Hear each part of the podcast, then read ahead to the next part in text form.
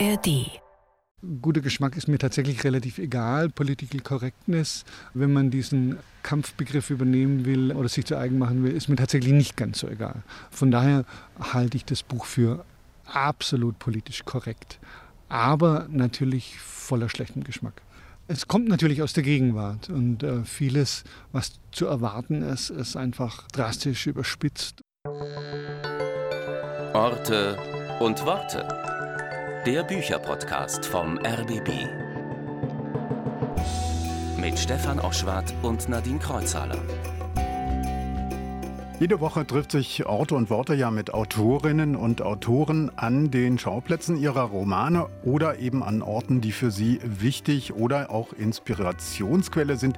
Diesmal hat sich Nadine mit Boff Bjerg getroffen. Ihr kennt ihn vielleicht durch seinen Bestseller Auerhaus und zwar auf einem Friedhof in Berlin-Prenzlauer Berg. Hier habt ihr euch über seinen neuen Roman Der Vorweiner unterhalten. Spannender Titel schon mal, Nadine. Das klingt ein bisschen morbide, oder? Ja, das stimmt. Tod ist auch das Thema im neuen Roman. Eins der vielen, vielen Themen im neuen Roman. Vor allem der Umgang mit dem Tod und die völlige Entfremdung von Gefühlen wie Trauer, die damit zu tun haben. Also die Trauer um einen Menschen wird hier outgesourced. Bestattungen der Zukunft finden vor allem nur noch digital statt als Zerstreuungsfeiern. Ja, und da war war es einfach naheliegend, sich auf einem Friedhof äh, zu treffen. Und Boff hat dann den Friedhofspark in der Pappelallee in Prenzlauer Berg vorgeschlagen. Das hat zum einen den einfachen Grund, er wohnt gleich um die Ecke. Aber der Ort ist auch insofern interessant, weil es sich hier um einen ungewöhnlichen äh, Friedhof handelt, einen Freidenkerfriedhof 1847 von der Freireligiösen Gemeinde Berlins angelegt. Ja, einige bekannte Persönlichkeiten liegen hier. Der Park steht unter Denkmalschutz. Und ich habe schon gesagt, Park, denn nach der Wiedervereinigung äh, wurde der Friedhof zum Park und ich kenne den Park noch, ich habe ja auch mal um die Ecke gewohnt, als einen Ort kenne ich den, wo Picknick- und Kindergeburtstage stiegen, zwischen Grabsteinen. Also es gab auch einen Kinderspielplatz da auf dem Gelände. Das hat auch dann für Konflikte gesorgt, als das überhand nahm. Ja, und jetzt dient der Ort im Sommer als Erholungswiese und am Nordrand sollen jetzt, wen überrascht es in Berlin noch, Luxuswohnungen entstehen. Ja, und hier kommt also einiges zusammen auf diesem ehemaligen Friedhof, was ein bisschen vergessen lässt, dass hier eben auch noch Gräber sind und Menschen unter der Erde ruhen. Und es passt ganz gut zum Vorweiner. In diesem Buch sind eben Tod und Trauer nur noch Event und Dienstleistung.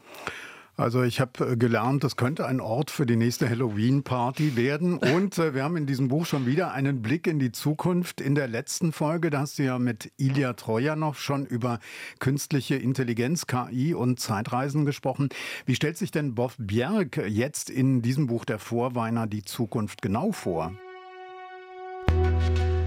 Der Vorweiner ist eine Groteske, die völlig frei dreht. Sie ist voll von originellen Einfällen. Wir befinden uns in Resteuropa. Eine dicke Betonplatte hält es über Wasser, während die übrige Welt im Chaos oder schlicht im Meer versunken ist. Geflüchtete aus Afrika, aber auch aus Skandinavien, aus Großbritannien und den Niederlanden sammeln sich in Auffanglagern und Sie werden von der Oberschicht als Trauergastarbeiter angestellt. Weil eben echte Gefühle in dieser Zukunftswelt Mangelware sind, braucht es die Vorweiner, damit Tränen bei der Zerstreuungsfeier fließen. So heißen Bestattungen jetzt. Vorwiegend laufen sie digital ab. Trauer wird also ausgelagert, Tod und Sterblichkeit auf Abstand gehalten. Im Mittelpunkt stehen A wie Anna, ihr Vorweiner Jan aus Holland und Annas Tochter B wie Bertha aber echte Identifikationsfiguren gibt es eigentlich nicht. Boff Bjerg springt zwischen Figuren, Erzählebenen, Zeiten und Wortschöpfungen hin und her. Der Vorweiner ist bitterböse und wirklich sehr lustig. Eine Satire, bei der einem aber oft das Lachen im Halse stecken bleibt. So hochaktuell ist sie. Und das scheint ein Buch nach meinem Geschmack zu sein.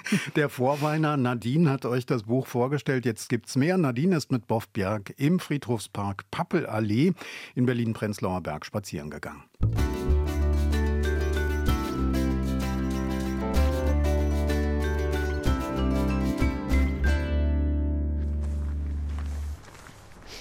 Ah, guck mal, hier liegt schon jemand. Liegt, Entspannt lebt, auf einer aber, Decke. Aber lebt noch. Zwischen den Toten. Tote, Tote dürfen hier auch nicht mehr liegen. Also jedenfalls keine frischen. Welchen Bezug hast du zu diesem äh, Friedhofspark? Bist du selber hier manchmal? Ich bin hier manchmal, ich war hier noch öfter, als meine Kinder noch in dem Alter waren, dass ich mit ihnen viel draußen unterwegs war. Ich habe mich manchmal einfach in die Ecke gesetzt und was gelesen auf einer der Bänke. Heinrich Roller. Also wir stehen hier vor einem äh, schwarzen Gedenkstein für Heinrich Roller. Ihrem Meister, seine Jünger in Dankbarkeit und Verehrung und sogar in Kurzschrift ist es da nochmal drauf. Genau, äh, einer der Erfinder der vielen äh, deutschen Kurzschriften, die es ja. so gibt. Ja. Stenografie. Stenografie, aber es ist leider nicht die Stenografie schlechthin, sondern da gab es ja irgendwie Dutzend verschiedene, die sich alle untereinander bekriegt haben. Und dieser ganze Duktus natürlich, der hat dieses äh, Schwärmertum von äh, irgendwelchen Gemeinden und Anhängern gegenüber ihrem äh, Genieführer. So klingt das, finde ich. Ihre Meister seien die Jünger in Dankbarkeit und Verehrung. Wenn man sich vergegenwärtigt, dass es letztlich um Steno geht, ähm, klingt es ein bisschen übertrieben. ein bisschen vielleicht. ähm, wir sind auf, im Friedhofspark Pappelallee und hier sind vereinzelt noch Grabsteine zu sehen, die hier auf der Wiese stehen und dazwischen Grünfläche, alte Bäume. Das ist ja ein alter Freidenkerfriedhof und die Freireligiösen, also sozusagen die, die Atheisten, die aber trotzdem irgendwie eine Kirche brauchten, die hatten das als Friedhof. Bis vor, also ich glaube, das ging bis in die bis in DDR-Zeiten wurden hier Leute bestattet. 1970 war die letzte ah, ja, Bestattung. Ja, ja mhm. siehst du. Und Heinrich Roller ist ja auch bestattet. Ansonsten sind es sehr viele Leute aus der, aus der Arbeiterbewegung, die hier begraben sind. Und da hinten ist auch interessant, ganz versteckt hinter mhm. diesen ganzen Sträuchern, ja, dem Gestrüpp, den Bäumen, ja. da ist ein Massengrab. Äh, ein Grab von, äh, von Leuten, die in den letzten Tagen des Zweiten Weltkriegs bei den Bombardements ums Leben gekommen sind. Es ist ja sehr viel hier äh, an Häusern stehen geblieben. Äh, bis heute. Deshalb sagt man ja auch, es sei angeblich das größte zusammenhängende Gründerzeit. Wohngebiet Europas mhm. oder des Universums oder weiß der DAX. Und mhm. trotzdem gab es natürlich sehr, sehr viele Tote am Ende des Zweiten Weltkriegs hier, die hier in, unter anderem hier in äh, zwei oder drei verschiedenen Massengräbern äh, bestattet sind. Es ist schon ein besonderer Ort. Ne? Da vorne liegt eine Frau auf einer Decke und sonnt sich. Und hier am anderen Ende an der Lüchener Straße ist ein Kinderspielplatz oder das, was davon noch übrig ist. Ich sehe eigentlich nur noch eine Schaukel. Ja, nur noch diese Nestschaukel übrig. Früher waren da eine Menge Spielgeräte und das war für Kinder natürlich super. Eigentlich schade. Ja. Wollen wir uns mal auf eine Bank setzen? Ja. Hier hinten in die Ecke vielleicht.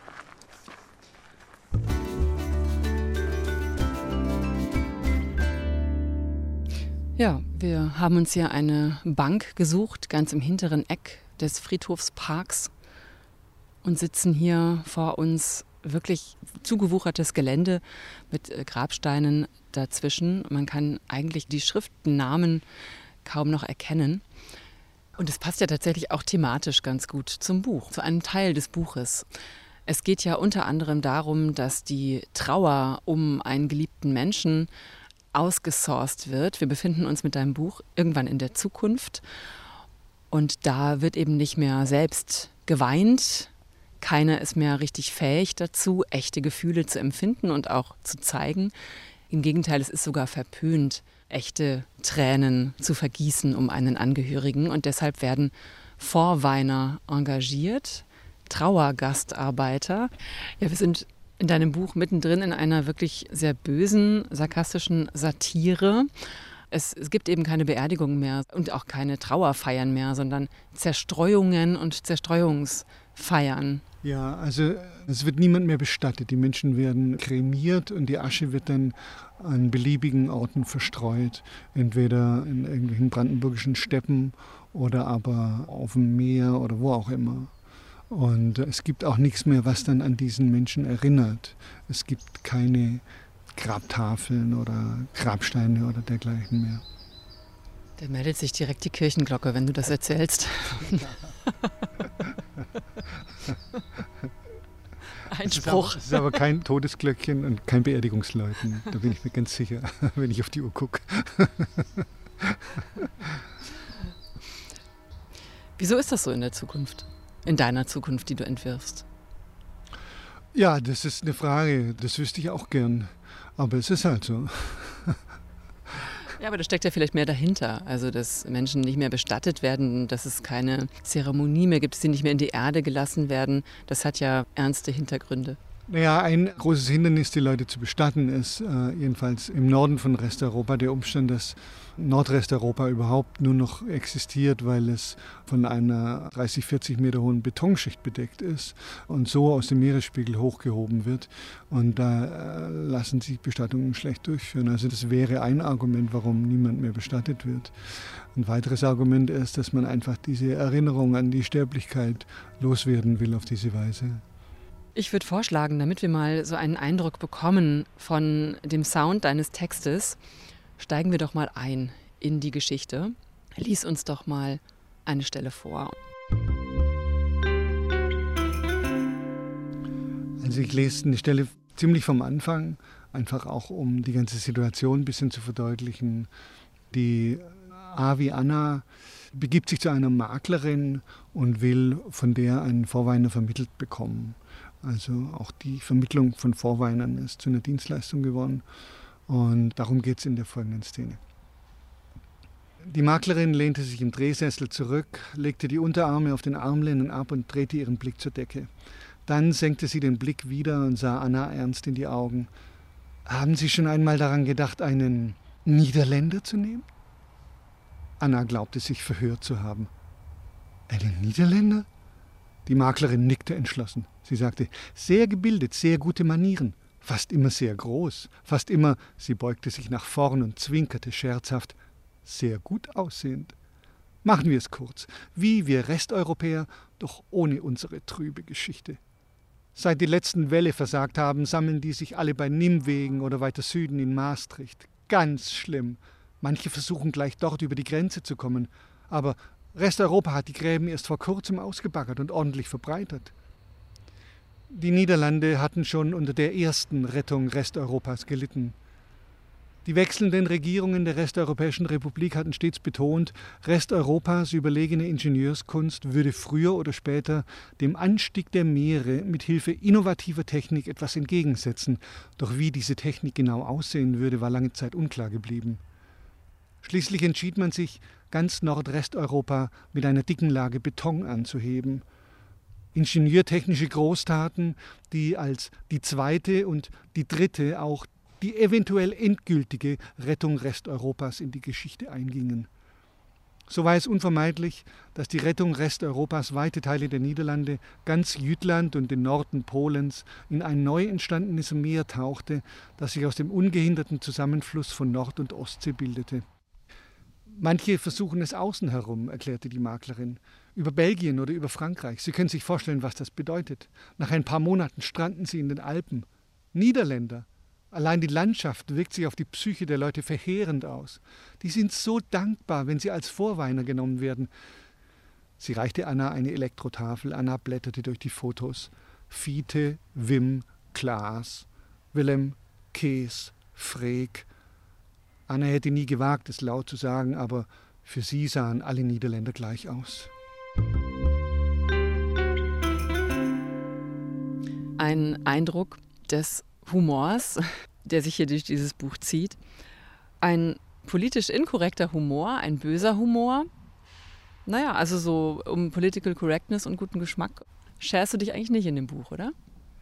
Na, also guter Geschmack und Political Correctness, das sind ja zwei verschiedene Sachen. Und guter Geschmack ist mir tatsächlich relativ egal. Political Correctness, wenn man diesen Kampfbegriff übernehmen will oder sich zu eigen machen will, ist mir tatsächlich nicht ganz so egal. Von daher halte ich das Buch für absolut politisch korrekt. Aber natürlich voller schlechtem Geschmack. ich finde, wenn man das so liest, ich musste sehr oft sehr laut lachen, Gleichzeitig aber ist es mir sehr oft im Hals stecken geblieben, dieses Lachen, weil natürlich beschreibst du hier eine Zukunft, die irgendwo weit weg ist und es ist alles ähm, heillos überzogen, die Szenarien, die du hier entfaltest. Und trotzdem ist das ja angelehnt an die Realität und oft genug kommt es alles sehr nah ran an unsere Realität. Wie ging es dir beim Schreiben? Ja, es kommt natürlich aus der Gegenwart und äh, vieles, was zu erwarten ist, ist einfach drastisch überspitzt. Und da es aber eben diesen Rückbezug hat zur Gegenwart, die uns umgibt, ähm, wirkt es natürlich stellenweise auch sehr sarkastisch, aber da habe ich ja auch gar nichts dagegen. Aber wie war das beim Schreiben? Was genau hat den Auslöser gegeben für dieses Buch? Also was hat dich besonders beschäftigt? Ich meine, es kommen ja sehr viele Themen hier vor. Es ist einmal die Klimakrise und die Klimakatastrophe. Ähm, es ist aber auch die Demokratie, die jetzt schon sehr stark ins Wanken gerät und gefährdet ist. Es sind Geflüchtete, die ertrinken auf dem äh, Mittelmeer und so weiter. Also wenn es sowas wie einen erzählerischen Keim gibt, dann liegt er sehr lange zurück. Bevor ich es dann habe bleiben lassen und Auerhaus geschrieben habe, habe ich zwei Jahre lang an einem Roman gearbeitet, in dem es sehr um die Fluchtbewegungen, um es mal so abstrakt oder bürokratisch auszudrücken, um die Fluchtbewegungen nach Europa ging und um das Schicksal der Geflüchteten, die damals schon und bis heute ja jedes Jahr zu Hunderten im Mittelmeer ertrinken oder um es anders auszudrücken, die Europa im Mittelmeer schlichtweg verrecken lässt und ertrinken lässt und dass das Mittelmeer ein gigantischer Friedhof ist. Das hat mich sehr umgetrieben. Das ist sowas wie der erzählerische Keim dieses Romans, der sich dann in eine komplett andere Richtung entwickelt hat. Aber Elemente davon sind, sind immer noch drin. Es heißt ja in deinem Text, also es gibt auch in der Zukunft, die du entwirfst, immer noch Bootsflüchtlinge, sogar noch mehr. Aber die werden eben nicht gerettet, auf gar keinen Fall gerettet, sondern von der Grenzpolizei sogar versenkt. Denn, Zitat, wir brauchen nicht noch mehr von denen. Ja, das findet ja in der Gegenwart zum Teil auch schon statt, diese sogenannten Pushback-Aktionen der Grenzschützer oder ich weiß nicht, ob Frontex selber dessen auch beschuldigt wird. Aber äh, das scheint ja nicht so selten zu sein, dass Boote mit Geflüchteten statt dass man die Leute rettet, einfach abgedrängt werden oder davon abgehalten werden, Land zu erreichen. Und das ist das natürlich auf die Spitze getrieben, ja. Und nur, dass es diesmal halt im Vorweiner betrifft es eben nicht mehr nur die Leute aus Afrika, sondern es betrifft Skandinavier, Briten und dahinter steckt ja vielleicht etwas sehr pädagogische Gedanke von mir. Je ähnlicher du glaubst, diesem Menschen zu sein, desto leichter fällt es dir, dich in sein Schicksal einzufühlen. Das ist ja was, was man auch bei aktuellen Fluchtbewegungen durchaus wahrnehmen kann. Ich habe beim Lesen manchmal so überlegt, wie verzweifelt warst du wohl beim Schreiben, als du dich an diese Thematiken gemacht hast und an den Roman? Oder wie wütend vielleicht auch? Aus welchem Gefühl heraus? Kannst du das noch sagen? Ist dieses Buch entstanden? Also verzweifelt bin ich eigentlich immer. Von daher ist es beim Schreiben dieses Buches jetzt keine besondere Gemütslage für mich, auch dabei verzweifelt zu sein. Ich habe mich irgendwann ein bisschen gefreut darüber, als ich gemerkt habe, dass ich ja eigentlich, das gilt ja immer, aber mir war das nie so klar, dass ich ja eigentlich machen kann, was ich will beim Schreiben. Und dann da richtig auf die Kacke zu hauen, das hat dann schon auch Spaß gemacht und die Verzweiflung ein bisschen relativiert. Aber da hat dann zu diesem Sarkasmus geführt, mit dem ja zum Teil dann auch die resteuropäische Niederschicht beschrieben ist, die dann auf die Straße gehen und den Vorweinern ihre Jobs neiden und eigentlich selber vorweinen wollen und aber von der Oberschicht als nicht qualifiziert angesehen werden und so. Es geht noch um ganz viele andere Themen, nämlich, also äh, du sprichst gerade an, Niederschicht, Oberschicht, Niedriglohnsektor, Arbeit. Also die Oberschicht zahlt ja teilweise dafür, um mal wieder richtig mit den Händen arbeiten zu können. A wie Anna, eine der Hauptfiguren, hat den großen Traum, selbst eine Schlachtung durchzuführen. Also all diese Themen kommen auch vor, also Arbeit, Arbeit der Zukunft. Auch der Journalismus ist eigentlich nichts anderes mehr als, also B wie Bertha ist die andere, ist die Tochter von Anna. Die ist eine sogenannte Klickbeuterin. Also das ist alles, was vom Journalismus noch übrig geblieben ist. Sie produziert Fake News für die Agentur für spannende Nachrichten.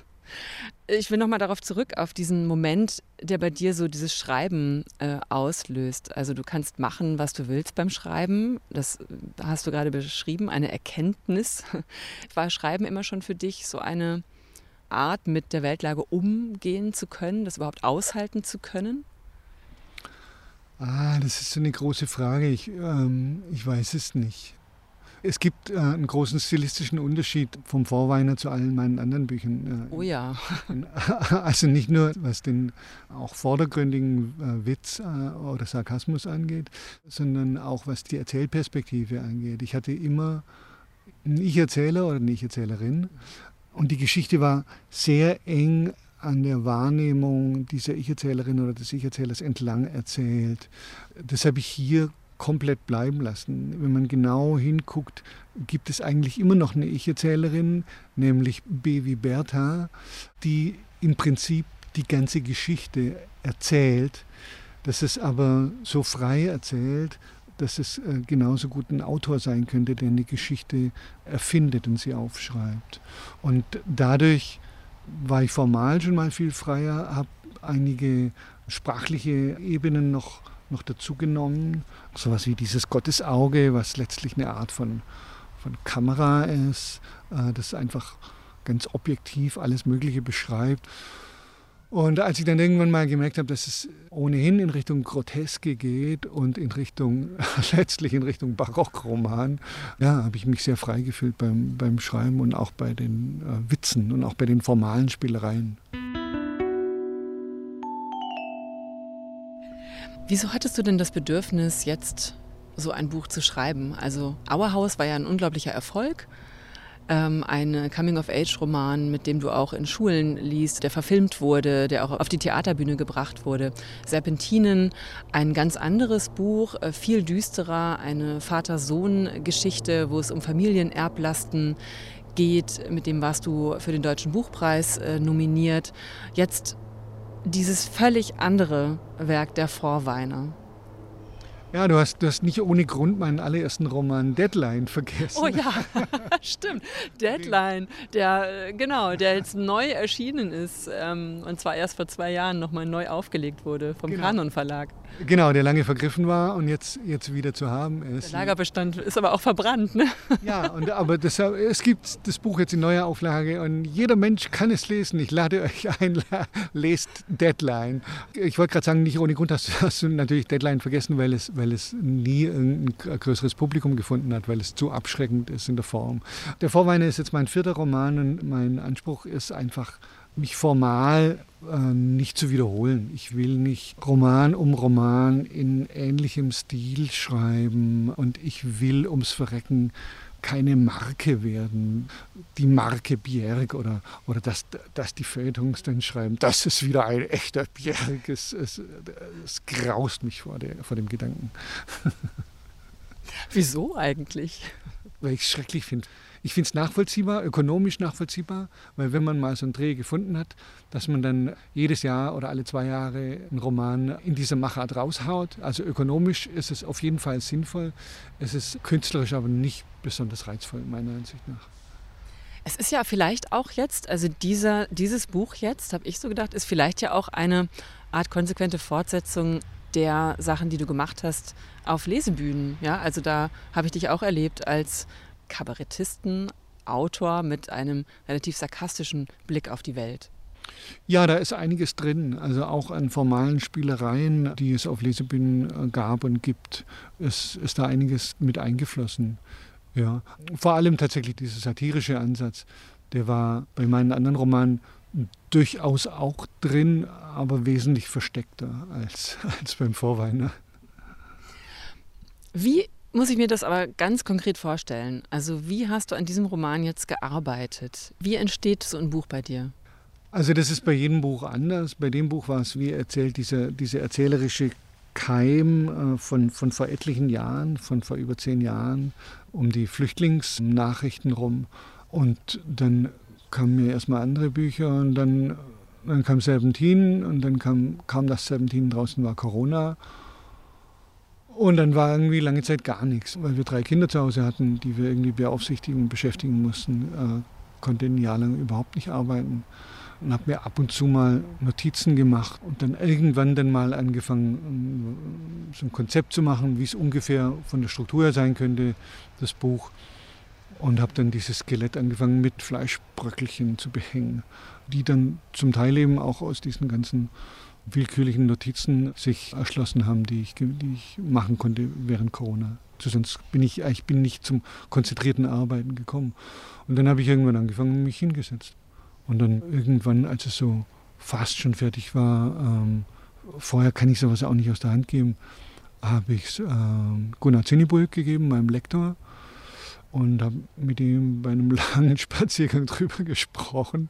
Er fand es irgendwie erst, er sagte erst, er hätte es am liebsten nach ein paar Seiten in die Ecke geschmissen und mich angerufen und beschimpft. Und was das denn für ein Quark sei. Und hätte dann aber weitergelesen und war dann sehr angetan davon. Und dann konnten wir konstruktiv dran arbeiten. So, und er hätte zum Beispiel das Kapitel, das jetzt tatsächlich das dritte Kapitel ist, aber erstes Kapitel heißt, das wollte er eigentlich als erstes Kapitel ganz am Anfang. Da habe ich gesagt, nein, das braucht das zweite Kapitel, weil es, weil es die Leute reinschmeißt. Das ist wie, wie der Anfang von einer Kurzgeschichte.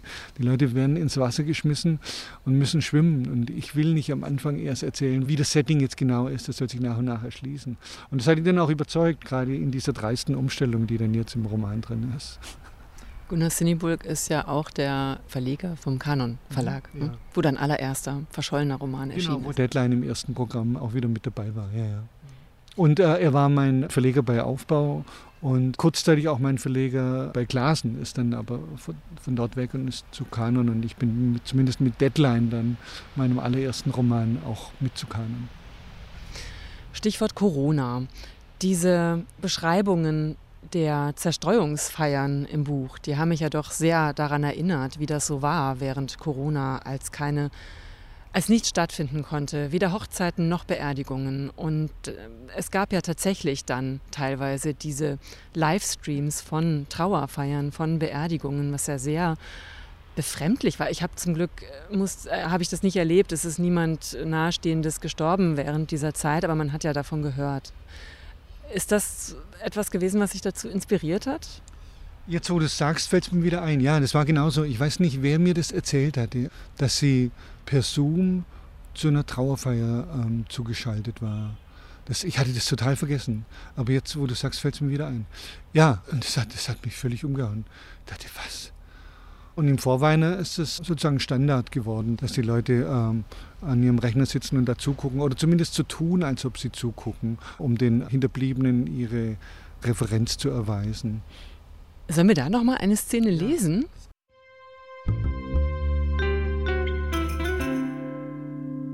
Bevi Bertha hat als Hobby fremde Zerstreuungsfeiern am Livestream äh, am Rechner zu verfolgen. Also sie ähnelt da ein bisschen Maud aus Harold and Maud, die sich bei fremden Beerdigungen einschleicht. So sitzt Bevi Bertha an ihrem Rechner und hat eine Möglichkeit gefunden, die Übertragung von Zerstreuungsfeiern, zu denen sie eigentlich keinen Zugang haben sollte, zu hacken und sich da einzuklinken. Und das ist ihr Hobby, aber auch ihr Beruhigungsmittel geworden. Und da lese ich eine ganz kurze Sequenz, das taucht immer wieder auf, die Zerstreuungsfeiern und welche Funktion sie haben, darum geht es hier. Zerstreuungsfeiern fremder Menschen zu verfolgen, entspannt mich mehr als alles andere, mehr als Schlafen oder Yoga oder Sex. Psychohygienisches Workout, Gehirnentschlackung. Sie haben sich aufgelöst, ich bin noch da. Dass mein Bild am Rand des Monitors keinen Namen trägt, fällt nicht weiter auf. Viele Menschen haben Mühe, mit diesen Programmen richtig umzugehen. Dass meine Kamera abgeschaltet ist, ist auch egal. Wer will, schaltet die Kamera einfach ab. Man kann sich zuschalten und ist damit offiziell anwesend, was die Angehörigen freut, die sich nach der Zerstreuung die Auswertung der Logfiles kommen lassen, im Preis inbegriffen. So viele Menschen haben an Oma, Opa, Mama, Papa, Schwester, Bruder gedacht. Und trotzdem verschwendet man keine Zeit, kann weiter am Rechner arbeiten, kann zocken, den Haushalt versorgen oder rausgehen, Einkäufe erledigen. Ich verlasse den Schreibtisch nicht, natürlich nicht. Ich sehe zu. Ich will den Vorweiner erleben, dessen Schluchzen mich endletzt mustergültig mitreißt. Ich erlebe diesen idealen Vorweiner nie, aber ich bin süchtig nach der Suche.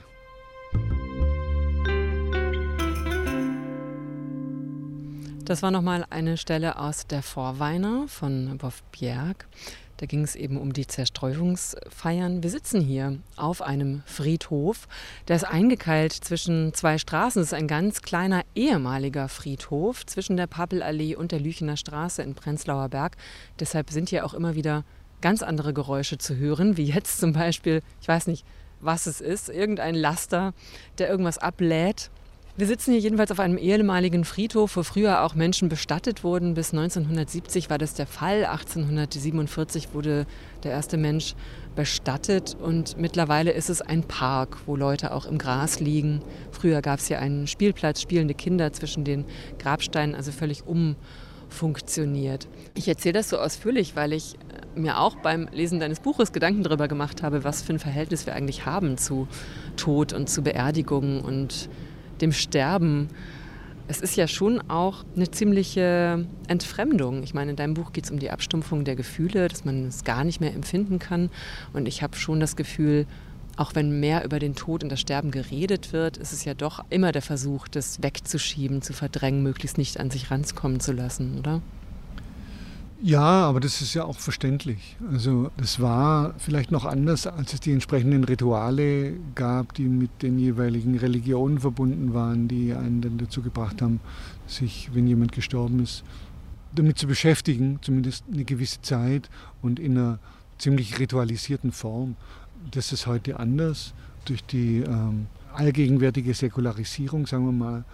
Das Lustige ist ja auch, oder was heißt lustig, dass wir, wir sind ja hier auf dem, auf dem ehemaligen Freidenkerfriedhof und selbst die Freidenker und Atheisten haben ja dann eine frei religiöse Gemeinde gegründet, die die Rituale der tradierten Religionen, äh, vor allem des Christentums natürlich, nachgebildet hat. Also selbst die konnten nicht ganz ohne. Es braucht eben doch immer so irgendwie dieses, ja, vielleicht diesen Versuch, das fassen zu können. Es ist ja etwas sehr Unfassbares, der Tod. Genau, und dafür gibt es eben diese Rituale und im Vorweihnachten es diese Zerstreuungsfeiern. Ähm, aber der Impuls, das wegzuschieben oder gar nicht wahrzunehmen, ist noch stärker, als es heute der Fall ist. Und es auf eine Art vielleicht am Rande wahrzunehmen, aber sich nicht zu sehr in seinen Tagesgeschäften davon beeinträchtigen zu lassen. Es gibt auf der anderen Seite ja die verrücktesten Sachen mittlerweile und einen Ausbruch aus diesen Ritualen, die so eingeübt sind seit Jahrhunderten. Bestatten lassen kann man sich auf die kreativsten Arten und Weisen mittlerweile. Also man kann ein Diamant werden, man kann sich ins Weltall streuen lassen, man kann seinen Leichnam kompostieren lassen, man kann sogar eine Vinylschallplatte aus einem Teil seiner Asche äh, fertigen lassen oder halt die Asche irgendwie verstreuen von der Luft aus oder aufs Meer hinaus. Hast du dir schon mal Gedanken gemacht über deine eigene Beerdigung? Oft. Äh, meine Schlussfolgerung wechselt. Im Moment denke ich, ich möchte auf gar keinen Fall verbrannt werden, sondern ganz im Stück begraben werden. Und zwar in einem soliden Holzsarg auf einem anständigen Friedhof mit vielen Blumen. Äh, mit anderen Worten, ich möchte, wenn ich tot bin, möglichst viele Umstände verursachen. Das scheint mir im Moment der beste Weg zu sterben oder aus der Welt zu scheiden. Ja, ist interessant, aber ähm, es wechselt auch immer wieder. Ne? Ich habe mir auch schon ein paar Mal Gedanken darüber gemacht und ich fand mal irgendwie, ich möchte auf jeden Fall verbrannt werden, dachte ich mal. So, weil ich diese Vorstellung irgendwann mal so in der Erde in so einem Sarg zu liegen unerträglich fand.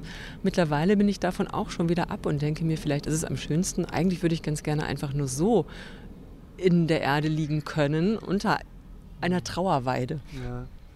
ja, aber das geht ja nicht. Wenn du bestattet wirst, sind ja die, die, die dich bestatten, in der Regel die Angehörigen, sind ja verpflichtet, dich einzupacken. In Deutschland ist es ja nicht so ohne weiteres erlaubt, sodass, wenn du unter einer Trauerweide liegen willst, äh, du da allenfalls als Staub liegen kannst, als Aschestaub. Und ähm, das mit dem äh, verbrannt werden, das ging mir auch schon so, dass ich dachte, nee, eigentlich will ich doch verbrannt werden. Erstens gibt es da noch ein bisschen Wärme und ich bin noch ein bisschen nützlich im Krematorium. Und dann nehme ich nehme nicht so viel Platz weg, wenn ich dann auf dem Friedhof bin oder sogar zerstreut werde. Aber irgendwie ist es irgendwie, im Moment bin ich wieder davon ab. Ich glaube, letztlich steckt dahinter natürlich die große Angst, lebendig begraben zu werden. Und ähm, die Vorstellung, statt lebendig begraben zu werden, lebendig verbrannt zu werden, ist jetzt auch nicht so viel besser. Das stimmt allerdings. Aber es ist ja auch immer wieder ähm, wahrscheinlich dieser Versuch, also irgendwo habe ich gelesen, auf der Seite eines Bestattungsinstitutes habe ich mal gelesen, wir sind vergänglich und doch unsterblich. Also deshalb diese ganzen kreativen Bestattungsmöglichkeiten mittlerweile. Und das finde ich dann also irgendwie so dieses doch noch so dran festhalten wollen und sich irgendwie verewigen wollen oder irgendwie nochmal Aufmerksamkeit auf sich ziehen. Ja, ja, wir sind vergänglich und was, was und doch unsterblich, das ist natürlich Quatsch. Also wir sind halt leider nicht unsterblich. Hier der Friedhof hat, wenn wir, wenn wir rausgehen, sehen wir das, das wunderschöne, tolle Motto über dem Eingangstor. Schafft hier das Leben gut und schön, kein Jenseits ist, kein Auferstehen. Das finde ich ein sehr ermutigendes Motto.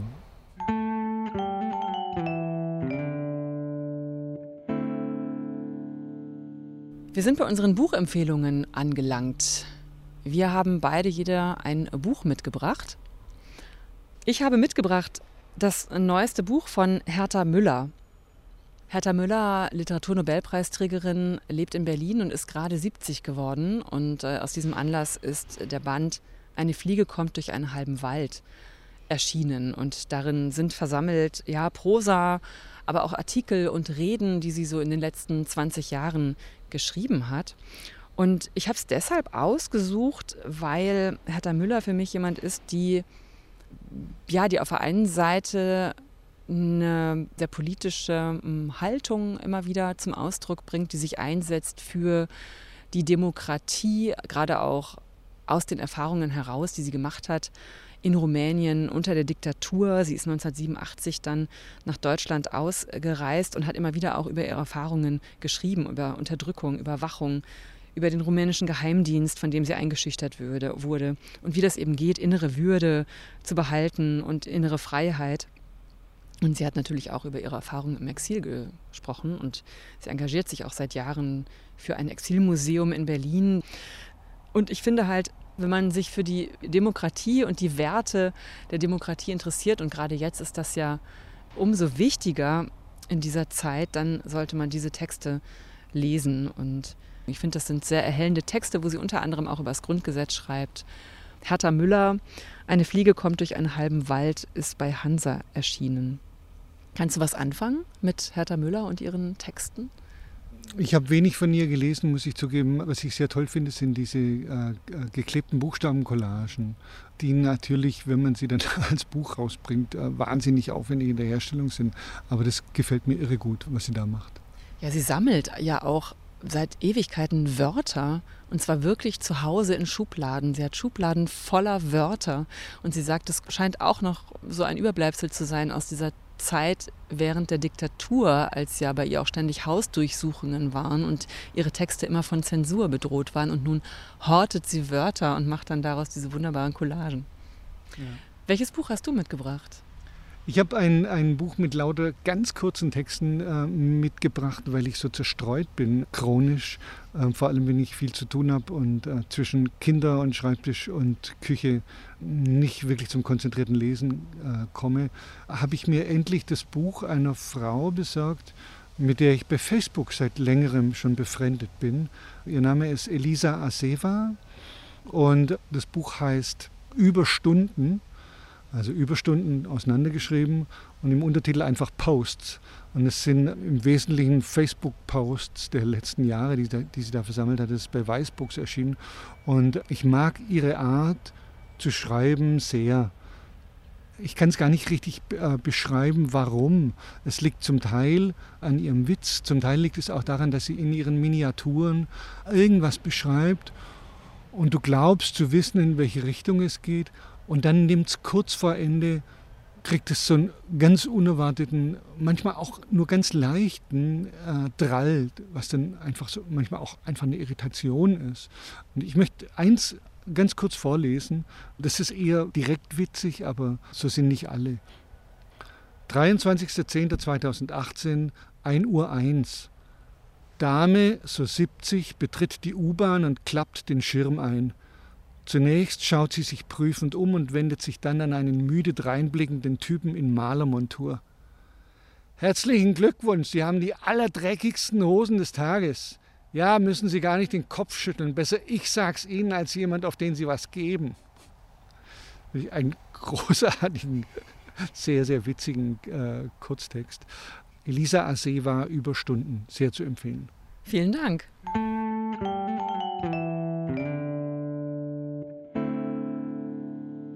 Ist dir eigentlich aufgefallen, dass hier jetzt, seitdem wir hier sitzen, weiß nicht, wie lange wir jetzt hier sitzen, eine Stunde bestimmt schon, noch niemand vorbeigekommen ist hier? Nee, die wissen alle was, was wir nicht wissen. Vielleicht sollten wir uns schleunigst vom Acker machen. ist es eigentlich ein Ort hier, an dem du auch schreiben könntest? Ich kann draußen sowieso ganz schlecht schreiben, allein schon, weil das Licht sich ständig im, im Monitor reflektiert. Also von daher Notizen machen oder sowas ja, aber das kann ich sowieso überall. Aber richtig schreiben, nee, das geht unter freiem Himmel eigentlich gar nicht. Hast du schon ein neues Projekt im Rechner? Im Kopf. Hunderte. aber keine Ahnung, wann ich, wann ich dazu komme, was zu machen. Also vielleicht nächstes Jahr fange ich dann mal an. Dann entlasse ich dich jetzt mal, damit du wieder was anderes machen kannst, als hier auf dem ehemaligen Friedhof mit mir herumzulungern. Vielen Dank.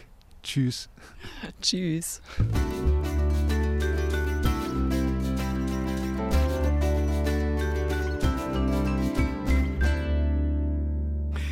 Ja, und was für neue Projekte das sind, da bin ich mal gespannt. Jeder Roman von ihm ist ja anders, sagt Boff Bjerg. Das ist sein Anspruch. Jetzt ist er erstmal mit der Vorweiner auf Tour. Nadine, wem empfiehlst du denn das Buch? Würdest du es verschenken? Ja, durchaus. Aber nicht an Fans von Our House. Wer die Coming-of-Age-Geschichte geliebt hat, der wird sehr enttäuscht sein vom neuen Buch. Auch der Vater-Sohn-Roadtrip Serpentinen war ganz anders, düster, aber doch klassisch erzählt. Der Vorweiner ist für Leute, die auf Figuren, in die man sich einfühlen kann oder eben eine Geschichte, die sich logisch entwickelt, keinen Wert legen. Für Fans von Satire, Grotesken, von Sarkasmus und Wortwitz. Dieses Buch ist ein Fest, sperrig, schräg, aber sehr originell und lustig. Und gleichzeitig greift es so viele Entwicklungen unserer Gegenwart auf und überspitzt sie sehr, sehr klug, dass einem, ich habe es ja schon gesagt, das Lachen auf dem Weg raus abhanden kommt. Also ich würde es nicht an meine Mutter verschenken, aber an dich, Stefan. Da würde ich es doch verschenken. Ich glaube, für dich könnte das was mhm. sein. Und auch an eine Freundin, die schon Fan der Lesebühnenauftritte von Boff Bjerg war. Okay, nehme ich. Ähm, die Buchempfehlung dieser Folge findet ihr in den Show Notes und im Netz bei RBB Kultur und RBB24 Inforadio. Der Vorweiner hat 240 Seiten, kostet 24 Euro und ist bei Klasen erschienen. Und diesen Podcast findet ihr zum Beispiel werbefrei in der ARD Audiothek jeden Donnerstag. Hört doch auch mal in die anderen Podcasts der ARD rein. Ich bin Stefan Auschwart. Ich sage Tschüss. Und ich bin Nadine Kreuzzahler. Tschüss, viel Spaß beim Lesen. Orte und Worte. Der Bücherpodcast vom RBB. Redaktion Nadine Kreuzzahler. Technik Angelika Schäfer. Sounddesign Robin Rudolph. Eine Produktion von RBB Kultur und RBB 24 Inforadio.